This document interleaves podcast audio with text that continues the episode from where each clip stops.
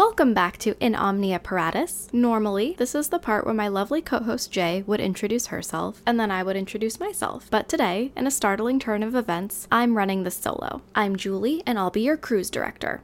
Just kidding. I'm Angela, also known as AVO, the resident boomer half of the podcast. Don't worry, Jay will be back next week and we'll resume our regular caffeine infused banter. But as we're both recovering from the final activities of birth month, I thought I'd take the mic and give Jay some extra rest. Now, Jay's been encouraging me to try out a solo episode for a while now, but I've been pretty nervous because I had no idea what I'd talk about, let alone talk about for an hour. Will I even make it an hour? Who knows? This might be our first mini episode. But I thought about chronicling my new job search, compiling my best travel travel stories and tips, creating a must read book list, and I even tried to figure out if I had what it takes to film a video episode and explore my favorite recipes from my foray into mixology last summer. Spoiler alert, I don't have what it takes. But for my solo, I wanted to find something that I not only felt truly inspired by, but something that I thought other people might like as well. And then finally, a couple days ago, it clicked. So, ladies and gentlemen, gals, gays, and theys, people of this world and a galaxy far, far away, welcome to Solo, a very special Star Wars episode. For those of you who might have been residing in the Outer Rim for the past 40 years or so, the Star Wars saga is an epic space opera, as self described by its creator, George Lucas, that introduced us to the timeless story of good versus evil in the form of the rebellion against the Empire. In 1977, Lucas invited the world in, seemingly mid story, with the capture of Princess Leia by Darth Vader, which brought us the unlikely band of heroes that answered her plea, in addition to her only hope, and all around fan favorite, Obi Wan Kenobi. But I promise, I'm not here to describe every minute of every movie for you. I'm just here to share with you a little about why I like these characters, this story, and this series franchise so much, and why they're so special to me. And yes, I might spend some time describing some of my favorite scenes, give some character background, and I might even drop in a quote or two. So be warned, there may be some things here that technically constitute spoilers. So if you're not into that, maybe this is one for you to skip. But I feel like so much of this is common pop culture knowledge. Is there anything even really left for me to spoil? The main goal here is just to share that whether you're a neophyte or a casual fan, there's something here for everyone. So today I'm covering everything from the prequels to the sequels, the standalone series, SNL skits, and even some fan created art. But I'm getting away from myself here. So I guess I should start at the beginning and tell you how all of this even became such a big part of my life. Now, this shouldn't be surprising, but my obsession with Star Wars was kind of formed by chance, but also I think a little through a force influenced shopping trip one day when I was four years old. My mom and I were out shopping for a birthday present for my dad at a Best Buy or some other heavily electronics based store from the 90s. And the way I remember it, after browsing through several aisles, we ended up in the video section where she picked up a box set of three films, handed it to me, and said, Your dad will love it. And then we shopped around a little more and went home. Now, the way she tells the story, it's a little different. According to her, as soon as we entered the video aisle, I ran straight to the Star Wars display, tottered around on tiptoe while selecting the exact box set I wanted from the rows of other identical box sets around it, and then proclaimed, Dad's gonna love it, and refused to put it down. By my mom's estimation, I got Star Wars and Star Trek confused because she couldn't remember my dad ever talking about Star Wars, and she couldn't convince me otherwise, so she just went home and prepped my dad to be the appropriate level of excited. I have no memory of this exchange, but I can guess that it all happened because in my version of events, the next thing I really remember is walking around the store holding the box set completely mesmerized by the sleek black Darth Vader helmet embossed on the cover, and then sneaking into the closet for the next week or so to look at it before it was actually out in the open to give to my dad. And my dad, by the way, he totally delivered. He knew every character's name and every backstory. He cheered when I cheered, panicked when I panicked, and we went on the roller coaster of my first Star Wars trilogy viewing together for his birthday weekend. And he actually might have seen it for the first time with me because when I attempted to fact check this, he also told me he wasn't really a huge Star Wars fan and he just got into it because I was into it. So I guess that's just me, imposing my only child will on those around me. He started me, of course, at the beginning with episode 4, A New Hope, even though I wanted to skip to the fifth movie for some reason. But episode 4 is always going to hold a special place in my heart because that's where it all started. I think the moment that really sold me was when Luke Skywalker and Obi Wan Kenobi were looking for transportation in Mos Eisley to really get their journey started. This was the first location I had into the saga's world building, and it didn't disappoint. I got my first look at Luke's speeder, watched Obi Wan use a Jedi mind trick on a stormtrooper, saw aliens and out of this world culinary concoctions in the cantina, and I was thoroughly amazed, and everything from that point on drew me in even further. And I guess for those of you out there, like maybe this matters, the first time I watched the films, I was watching the 25th anniversary remastered editions, so I didn't know what it meant that Han shot first, and I didn't know that Jabba wasn't a giant slug in the original version, if that means anything, but that's where I started out. But from the first view inside of the Death Star all the way to the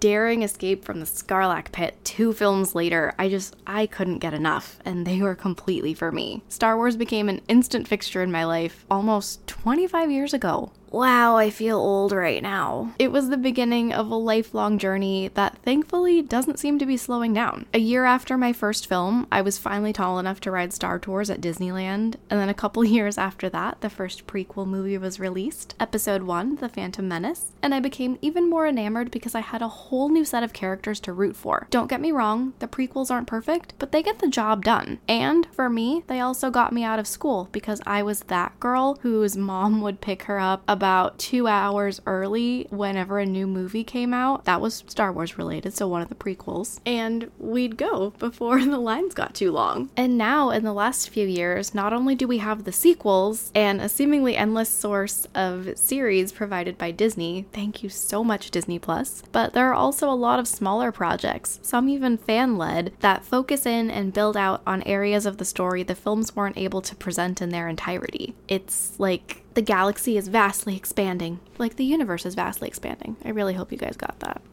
There's so much out there. I honestly started to get overwhelmed trying to figure out how to structure this to share with y'all. So, to try and make this as simple as possible, I thought I'd round up nine things I love about Star Wars, not just from the films, but from the franchise as a whole, in honor of the nine core films, but not just from the films, from the entire franchise, to try and make this as easy as can be. So, to top off this list, I have number nine the Star Wars themed rides at Disneyland. The rides make my list because it's the closest we're ever going to get to actually experiencing what it would be like to live out this adventure. Two minutes feels like 20 minutes when you're on the ride. And for that time, you're doing the most important work there is defending the galaxy from the dark side. And I can't talk about the rides without starting with the original ride, Star Tours. It opened in Disneyland in 1987, and it's only gone through some minimal remodels since then because it's a classic that just holds up. And I can fully attest to that because I got on Star Tours and Rise of the Resistance last week. Its basic premise is that you are aboard a rebel ship in enemy territory, generally an Imperial cruiser, and while C3PO, human cyborg relations, is walking you through your mission, R2D2, his best buddy and the best astromech in the galaxy, decides it's time for you to take off and accidentally drops you into a few dangerous situations on your way to your final destination. With today's technology, that ride can run you through, I think, something like 50 plus different simulations with different beginning, middle, and end adventures. You can visit Kashyyyk with the Wookiees, or fly by AT-ATs on Hoth, or try and tunnel your way through the planet core on Naboo. You never know where you're to end up on Star Tours, and I think that's half the fun of it. You can just keep getting on, and it's you're to get something different. But when I was younger, there was only one scenario that you could run through. I don't truly remember it, but the internet tells me it was based on the Rebel mission to Endor from Episode 6 Return of the Jedi. All I really remember from back then is thinking that I was in an X Wing fighter in space and I kept searching for the buttons to shoot lasers at the TIE fighters so we could land safely. I don't look for my laser shooting buttons anymore, but every time I visit, I have to take at least one, preferably three, rides with C3PO and R2D2 to live out my inner rebels and child's best life. Which is pretty easy for the child part because my feet still dangle a solid three to four inches from the floor on that ride, so I still get knocked around pretty good. But of course, I can't talk about Disneyland right now without talking about Rise of the Resistance. And I do need to give a special shout out to Jay here because she did graciously extend part of her birthday trip so that we could visit Galaxy's Edge and join the boarding group for the ride. So thank you very much, benevolent former birthday queen. First things first about this ride I cried a lot And I can admit that. It's okay. But, you know, it got to be so much so that I had to start a little bit of negative self talk with myself, you know, tell myself to suck it up or else I was to miss everything that was going on in the experience. Thankfully, I did because I now think that only my wedding will top this as the next most memorable and emotionally positive experience in my life. It was as if the Disney Imagineers reached into my head and pulled out every single thing I could possibly hope for in a ride and then made it even better by making it Star Wars. This is big talk, I know, and obviously you're going to want me to back it up now and tell you what happens, but I can't do that. I'm not sure if it's just the people I know or if it's become this unspoken rule amongst those who have ridden Rise of the Resistance, but no one would tell me what to expect before I went on it. For months and months, I've been asking anyone I know who's gone to visit Galaxy's Edge, been on the ride, anything, and no one would tell me anything. All they would say is that it's the best ride in the park. So I'm gonna do the same thing here. You won't hear any spoilers from me, but if you're savvy, you may spot a clip or two from the ride in some of our reels. I'm not gonna tell you it's the best ride because Star Tours and also Big Thunder Mountain Railroad, but I will tell you it'll be your best experience in the park. We did walk all the way through Galaxy's Edge to get to the ride, so I got to see a fair bit of that, and we also tried to get on the Millennium Falcon Smuggler's Run and into the cantina for drinks. But sadly, the Falcon's hyperdrive was overloaded and the cantina was crawling with stormtroopers, so we couldn't get in. Kidding about the cantina, but the Falcon ride was down. Hopefully, I'll get to go back for Christmas this year and I can add a full update to the Instagram for y'all. All right, and next up on my list are Ewoks. I feel like this shouldn't really require any explanation if you've ever seen an Ewok, but for those of you who haven't, I'll get into it. From the forest moon of Endor, Ewoks are the cutest creature creation from any of the Star Wars films, series, comics, whatever. Sorry, Porgs and Baby Grogu, but Ewoks are the OG cute and fluffy out of this galaxy creature that everybody wanted to take home. Ewoks are kindergartner sized, teddy bear like creatures that were introduced in Episode 6 Return of the Jedi when Han, Leia, and Chewie led an expedition to destroy the shield base protecting the new Death Star while it was under construction. They live in these awesome little treehouse villages, and they wear the cutest little hoods ever. Like, that's their main form of clothing, or I guess identification. I don't know. It just, it really works for them. And when I was younger, every year in my letter to Santa, I would ask for a stuffed Ewok. Not like a taxidermied one, but stuffed was just my child brain equivalent to the word teddy in front of bear here. Because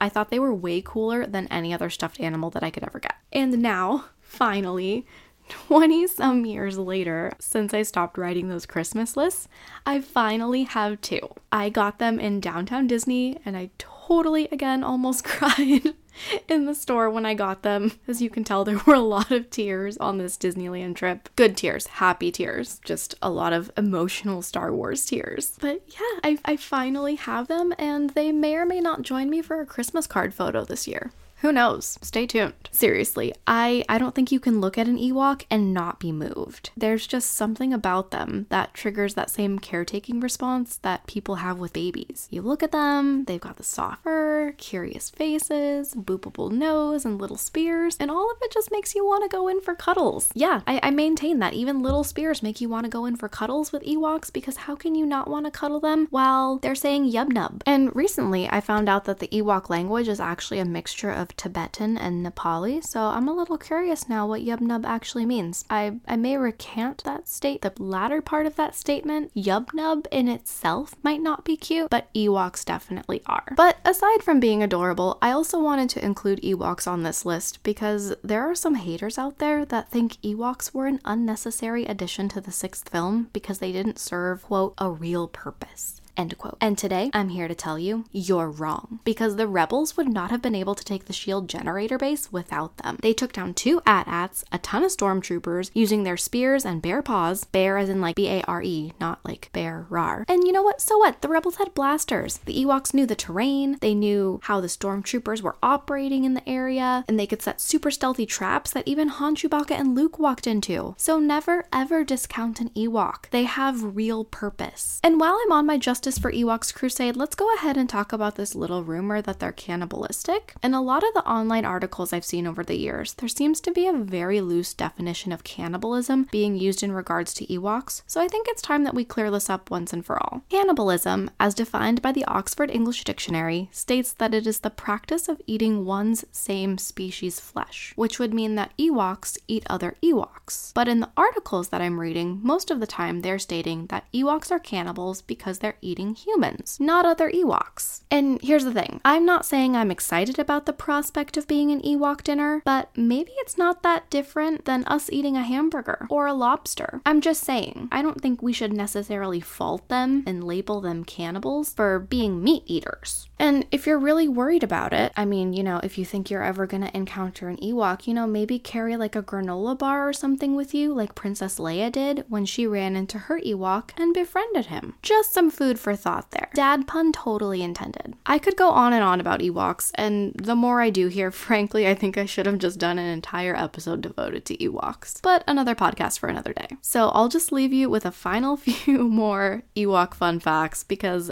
I can't resist. The first Ewok scene in the movie, the one with the little orange hood that befriends Princess Leia, his name is Wicket Wystri Warrick. Their species name is never officially identified in the film, only the end credits, the script, and a few other like canon referenced books and things like that. So, unless you actually came across something like that, it's a very interesting concept to see how Ewok became such a well known name. In the 80s, the Ewoks had their own animated cartoon series and a holiday special where they speak English for the first and only time. And lastly, they are deeply spiritual creatures, which is actually how Luke, Han, and Chewie were saved from the roasting pit once they believed believe C3PO is an all powerful god when he showed up all shiny and golden and fancy in their new treehouse village. And speaking of C3PO, this brings me to number seven the droids of the universe. Seems like Star Wars has a droid for everything, and yet you don't feel like you're in a world where rogue droids are trying to take over. Although I will allow that General Grievous and Darth Sidious Round 2 are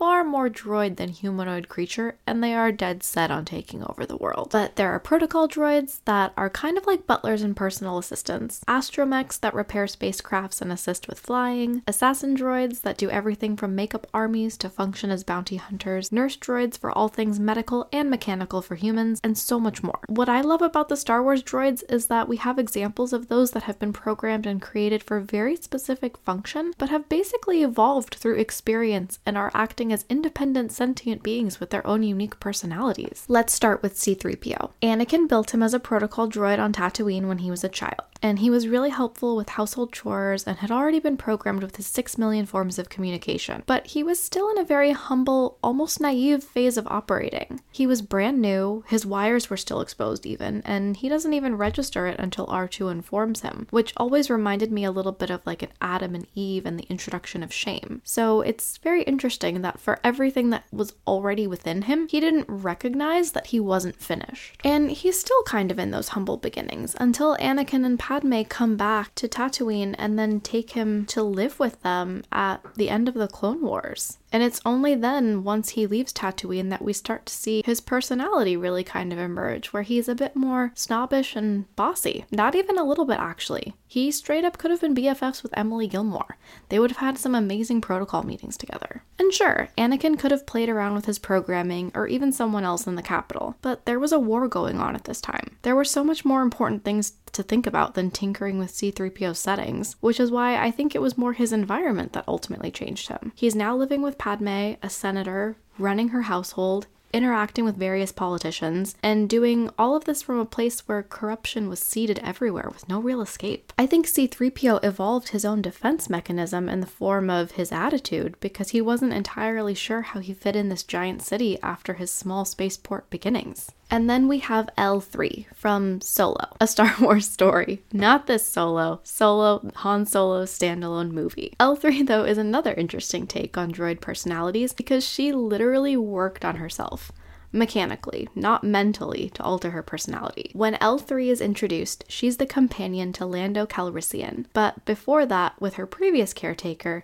L3 was expanding her memory bank to add in additional capabilities like heightened navigation and communication, modifying her body to give herself more mobility and autonomy because she was living in a not so nice place. And as her person grew, so did her awareness. She reached a level where she no longer wanted to be owned but wanted to be regarded as an equal. And she found that in Lando, and with her own freedom, she then actively advocated for the rights of the droids around her. I know there's a bit of controversy connected to her introduction in Solo, and that some think it undercuts the abilities of Han and Chewie and the adventures that they had in the Millennium Falcon when her memory banks are uploaded into the Falcon's mainframe. And it was just another way to add another sassy droid into the films for a fun kick. But I actually kind of like the way that they introduced her character. Throughout the films, it's always remarked on that the Falcon is a special ship, the fastest hunk of junk in the galaxy, that can do incredible things that others can't, regardless of who's flying it. And so I think the way that it was phrased, it always felt like it was the ship itself and not Han. So why not give it a little special significance? And personally, I think I like this as well, just because it reminds me a lot of a Doctor Who episode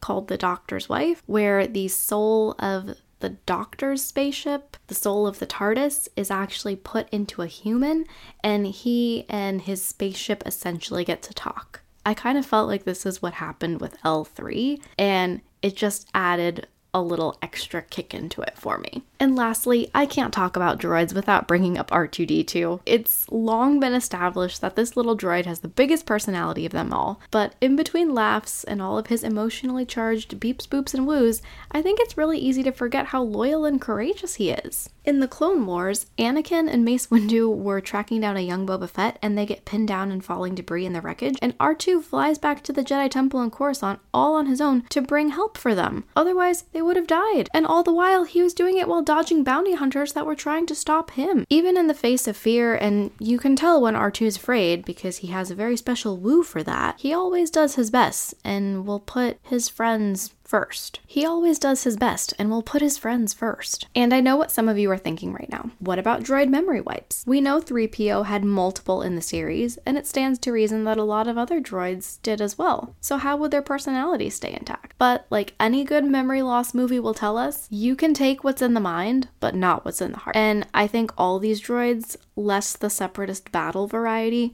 have some pretty big, albeit mechanical, pseudo hearts.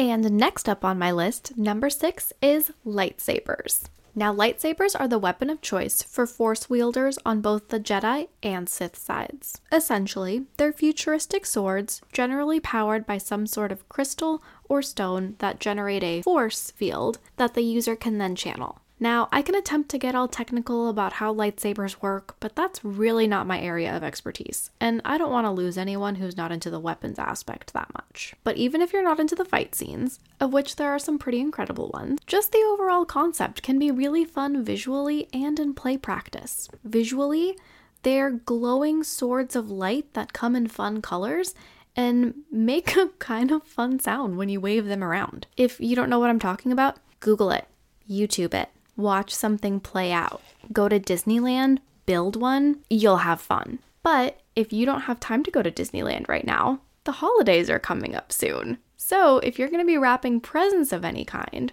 grab the wrapping paper tube and have a pretend lightsaber. Paint it, color it, don't do any of that. Just wave it around and make the noises yourself and have a play fight. Tap into your inner kid, Jedi, whatever, and just play around with it. And you might surprise yourself. Even if you're still thinking, it's not for me, but love that for you, Angela. Remember, even Dr. Miranda Bailey makes lightsaber noises during surgery every once in a while. So you should feel fully content to be able to do it in your own home. Just saying. But for this topic, I just thought I'd share a fun story with all of you about my favorite personal lightsaber fight I've been in, which was in the back of a Prius. About three years ago, a coworker and I were running an errand for work and we called a Lyft and we got the coolest Lyft I have ever been in my life. This Prius shows up and it's completely decked out in all kinds of sci fi fandom gear, anything that that you could think of. Star Wars, all the Marvel movies, Lord of the Rings, Star Trek, There are just stickers all over every door panel. The seats are covered in different character silhouettes. I think one was Han Solo, one was Chewbacca. There was a computer monitor mounted onto the back of the passenger seat that hooked up to a PS something, Wii, Xbox. I don't know, but there were games that you could play too. But what we ultimately opted for was the assortment of lightsabers and character masks that the driver had. And I just want to emphasize this was pre COVID, again, three years ago, when we were way less concerned than we should have been about putting on communal masks and lightsabers. But as soon as we grabbed them, I think I had green, she had purple, I had a Yoda mask, and I think she had Darth Vader's. And as soon as we had everything on, the driver put on like the Star Wars main intro music, you know, when the opening um, credits are scrolling up and we just went to town. We couldn't really have a full on lightsaber fight because I think both ends reached the opposite car door, so we could only really clang them back and forth a little bit. But it was so cool. Like, I don't think I will ever be in that car again, even though Lyft had a feature at the time where you could select like a favorite driver and they would try to assign them to you, or you could try to pre select rides with that driver. But it's okay because it is a memory I'm going to hold near and dear for a lifetime. And this brings me right on to my next topic, Number five, the fans. I had to include the Star Wars fans because there are just so many different types of fans, and all of them are incredible. There are the day ones who have been there since the very first release in the 70s. There are the prequel initiated who started with episode one, and now with Disney Plus, we have a new round via The Mandalorian. And everyone here just has such a different take on what's happening, and what they have in common is that they can't get enough. And I think with any fandom, people kind of separate themselves out into who's the best kind of fan, but I haven't really encountered a lot of that. More people who just want to share what they like with others. But granted, the sharing isn't always gushing about how amazing the film is. You might have heard me speak briefly about this before in our Cabinet Slate debate episode, but there's a very intense documentary called the People vs. George Lucas. The documentary is put together completely by fan experts in the series that discuss all things from his world building to the edits he made in the remastered edition, the infamous Han shot first reworked scene from episode 4, the misuse of the word parsec, and the commercialization of the franchise as a whole. I'll be sure to relink this doc in the show notes, but I am going to put a disclaimer in as well because I think that you should watch the original trilogy at least before you watch the doc because obviously spoilers and also if you want the full gravity of the opinions you're receiving, I think that you should have a solid base. Like some of the people interviewed say that their lives were ruined by Star Wars. So I think you should know the story before hearing something like that. I think the documentary brings up a lot of interesting points, some that I agree with, some that I don't. All are valid though, except for those related to Ewoks being irrelevant. But if you're looking for some people who just want to share a little more of their Star Wars joy with you, I have two creators to shout out that I've found in the past year. The first is a duo, the Kyber Sisters. It's a podcast hosted by Jen Marie and Janae, two girls that just really love Star Wars. Jen Marie actually runs her own blog and Instagram called Anakin and His Angel and has been a lifelong fan. And Janae started to get into Star Wars when she was in her late teens, early 20s, I think. And I'll link their podcast in the show notes as well. But I love listening to them talk about Star Wars because it just has such a fun energy, and I feel like they're as similarly enamored as I am. And they always have new things to share as well. For example, I had heard of Forces of Destiny, but I hadn't realized what it was actually about. It's a series of two to three minute shorts focused on expanding the stories of and connecting the women of the Star Wars galaxy. I can learn from them, agree with them, question them, laugh with them, and they have a pretty fantastic set too if you're into watching your podcasts. They have a lot of fun Star Wars paraphernalia, and they always try to tailor it to their episode theme. If you're new to Star Wars, I totally recommend their podcast because it doesn't feel heavy with the importance of long held fan beliefs,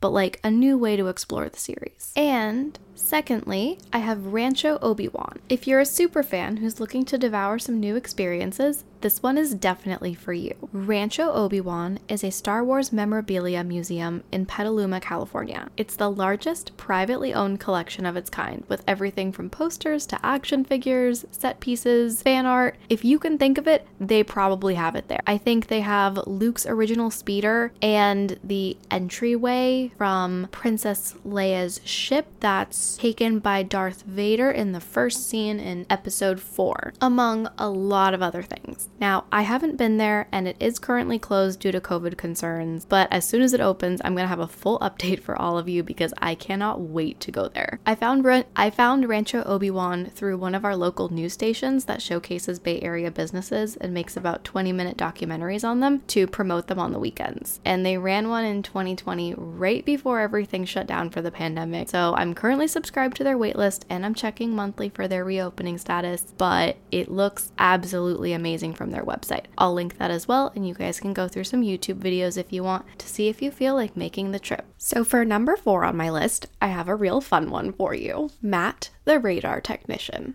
If you haven't seen the SNL skit featuring Adam Driver as Kylo Ren as Matt, the radar technician, please pause this podcast now and watch. Seriously, anything I have to say can wait until you've seen it. If I had figured out how to do video, I would insert the a year in a life clip of Sandee Says spamming Rory Gilmore with waiting videos before her interview to try and emphasize how serious I am about this. Alas, I can't do that. I'll just have to trust that you did it, and if you didn't, hopefully you will when you're finished listening. As part of his press junket for the first of the sequel movies, Episode 7, The Force Awakens, Adam Driver hosted SNL, and his best skit to come from that episode, in my opinion, Undercover Boss, Starkiller Base Edition, where, st- where Kylo Ren stars in his own episode of the old reality show Undercover Boss, where he masquerades as Matt, a radar technician who's new to the base and is trying out a few different jobs to see what life is like. It's cheesy and silly, but it makes me so happy because Adam Driver really taps into his emo Kylo Ren. Also, look at the emo Kylo Ren Twitter if you've never seen that. That'll make you laugh as well. And he just completely terrorizes people as he asks for their opinions on what Kylo Ren is like, if they like Kylo Ren's lightsaber lightsaber, what they what they think about what he's trying to do taking over the galaxy. It's it's hilarious. They even include one of the undercover boss's like signature moments, if you will, with where Matt interacts with a struggling family who has just lost their lost their son in the lightsaber program, and Matt just happens to bump into Kylo Ren in the bathroom and comes back with a handmade card for them, apologizing for killing their son. Very dark, but very funny. Oh, God. And there's even this Stormtroopers teamwork poster that he holds up and says, like, this means something to me now. And that part always gets me as well. There's even a part two, if you're interested and you absolutely loved the first one Undercover Boss, Where Are They Now edition, where Kylo Ren goes back undercover, this time as Randy the intern, because he's lost sight of how to be a better boss after tracking Rey for so long. Some days I think I like part two a little more just because I think the characters are a bit more dramatic and mean, and it might be a bit more realistic than the first skit. And I think I can better imagine what it would be like to have lived on the Starkiller base with people screaming at me for cold Sarlacc cream and straws. And num- and for number three on the list, I have the Clone Wars. Now, this section here, it's going to be serving double duty because when I talk about the Clone Wars, I mean episode two, the Clone Wars, the film, and also the Clone Wars, the animated series. So I know the Clone Wars is a prequel, but it makes my list as my fave prequel because I'm a s'more like Veronica Mars. Tough on the outside, all soft and gooey on the inside. And Lucas got me with this prequel love story. Here at home, I have three Clone Wars posters, including the Forbidden Love Edition one that features Anakin Anakin and Padme back to back in their wedding gear with the reminder that a Jedi shall not know anger, nor fear, nor love. And then how does this movie end? They get secret married. How could I not be into this movie? There is a wedding. I'm a sucker for love, guys. So just give this one to me. I will admit, I think for what Lucas hoped to accomplish in the prequel trilogy, he lost a bit of momentum focusing as much as he did on Anakin and Padme's will they won't they tension in this movie, when we absolutely know that they will. So give us a little bit more of the outside world building there, and then how they hoped to accomplish their secret marriage. But, anyways, but at the same time, if you're not into the love story aspect of Star Wars, episode 2 is always phenomenal because it greatly contributed to the world building of the saga. We had the introduction of the clone army on Kamino and also the intro of Jango and Boba Fett there, and the introduction of the Geonosians who attempted to build the superior droid army, which finally answers the question of where did the separatists get everything that they needed to start this onslaught. But this is also where the Clone Wars series comes in. There are 7 seasons devoted to filling filling in this part of the timeline out more completely. In between episode 2 and 3, there's a time lapse of about 4 to 5 years, and if you only watch the films, while episode 3, Revenge of the Sith, is amazing, you have quite a few questions about how things changed so drastically between episode 2 and 3. So the Clone Wars series attempts to fill that out, and it builds it out in 20 minute episodes, of which there are a lot of 4 episode story arcs, so you really are getting a more comprehensive and in depth look at storylines. There are episodes that focus in on the Hutts, as in Jabba the Hutt, and you actually see them set up as more of a criminal enterprise family that has a far reach beyond Tatooine. Yoda has a couple standalone episodes and even takes R2 with him on an adventure or two. And as I mentioned before, R2 has a pretty great episode here where he saves Anakin and Mace Windu's lives after an encounter with Boba Fett, who pops up several times here and there to attempt to gain revenge for his father's death. Personally, though, I don't think you can beat the episodes focused on Anakin, his Padawan Ahsoka Tano, and his master Obi Wan Kenobi. I've often wondered how the other Jedi either didn't know or were unable to see the depth of Anakin and Padme's relationship, and this trio's relationship answered that question for me. I think everyone knew or ignored because almost all of the Jedi that I've seen in the Clone Wars have had some kind of inappropriate relationship, but especially these three. They became a family, which under normal circumstances would not be an issue. Obviously, it's great when you can find friends that turn into family, but the whole motivation for being a good Jedi is that you are able to let go of all attachments. So, if you're a family, how are you detached? Ahsoka is basically like Anakin's little sister, and Obi Wan is like his brother and father all rolled into one. But no one wanted to say anything because that would mean getting called out on their own inappropriate feelings and forbidden attachment. Particularly for Obi Wan, I think, because it was revealed in the Clone War series that he once fell in love too with the Duchess of Mandalore, Satine. Which, yes, if you have seen Moulin Rouge, that was also Nicole Kidman's character name. So when you hear Ewan McGregor's voice double shouting, Satine. It catches you in all the feels. Lucas definitely knew what he was doing there. Bottom line, watch the Clone Wars film and series, and if you even wanted to start there and then build out onto other things within the films and franchise, I think that's one of the most solid foundations you can get and I totally support it. All right, guys, we're almost at the end here. Number two on my list is The Mandalorian. I had to put The Mandalorian on here because honestly, the series gives me so much hope for the future of the franchise. I can't lie. I watch the sequels, I cry, Poe is a damn good pilot, Finn has an amazing spirit, and I even learned to stand Reylo once I got over the whole Jedi are not supposed to form attachments thing. But I wasn't impressed by the sequel trilogy. It just it didn't hit in the same way. It felt a little bit formulaic to me, and I don't know. I've never watched all 3 of them at once together. I've only watched them standalone. Maybe it'll be better if I try to run it together. I'll see and update you all. But for right now, it just doesn't have that same thing that the originals or the prequels had. I loved Rogue One, and I was really hopeful that the rest of the movies were going to play into that energy and build on the same emotional intensity, but it just fell a little flat for me. But finally, The Mandalorian's journey with Grogu has hit the same care and attention to detail that I think the original trilogy had. Mando, as most call him, is a Mandalorian bounty hunter that is tasked to bring in a man to the New Order for ransom. Mando finds Grogu, and because Grogu is from the same species as Yoda, he's physically aging very slowly and he appears to still be a baby. So, in Mando's eyes, he's essentially sentencing a child to death, and he can't do it. So, instead, the series is devoted to Mando and other friends along the way, protecting the child, as they call Grogu, his foundling. I'm so excited to see where they steer the storyline next because in season now, I don't want to spoil anything for you all, so I'm going to leave the majority of the storyline out. But I do want to talk about the season 2 finale. So if you are planning to watch, don't want anything spoiled,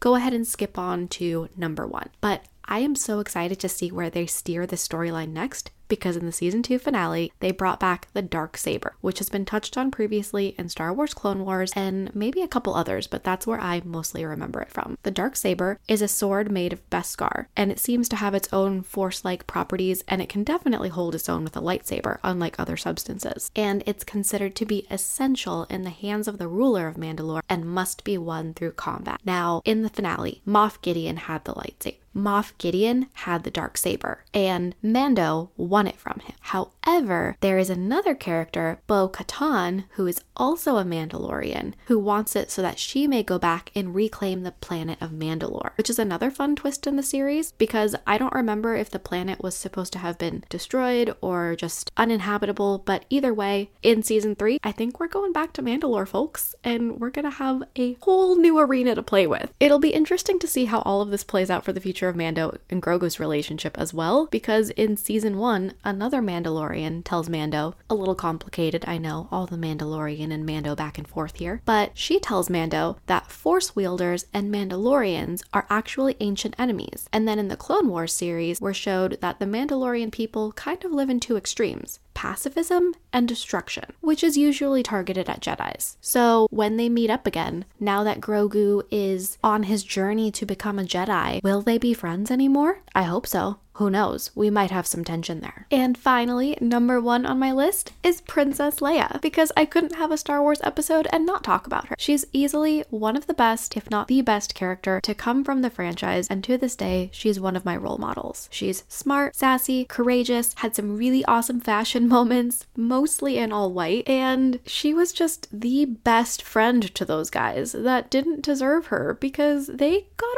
really whiny. Most of the time, they were really whiny tiny. But through and through, she always kept her cool. But through and through, she was always on her toes, serving back smart remarks to them, serving back smart remarks to Darth Vader and Moff Tarkin when she was captured in episode 4. Like, I think that's a pretty underrated scene because, guys, she'd been captured, she was a spy, she had been tortured and was under duress about to watch her home planet blow up, and she still never revealed the location of the rebel base. She literally like threw out a fake name of a fake planet just to try to save her people and save the rebel cause. And also, super underrated fact again, she's a literal teenage spy. I think in episode 4 she's supposed to be 17 or 18 years old and she's out there acting as a courier, taking secret messages and plans back and forth across the galaxy, and then later she actually starts to go on ground missions, hence how she met the Ewoks. She's the heart of the rebel cause and an icon to so many because she's a fiercely strong woman. Like, sure, she gets captured captured now and again. She wore some provocative outfits and ended up in a weird love triangle with her brother, but she never felt like a damsel in distress. She was just a girl doing her best, fighting her way through the galaxy, and adapting to the situations that were thrown at her because she knew it wasn't just about her and what was going on in her life. She had a whole host of friends and strangers that were depending upon her to have a better life. Princess Leia was my first lesson in what it is to be a friend and to show up for those in need. And the Leia that we knew in the series she's totally because of Carrie Fisher's portrayal. As much as I love Lucas's story, he and his team didn't necessarily empower Fisher or create a role for her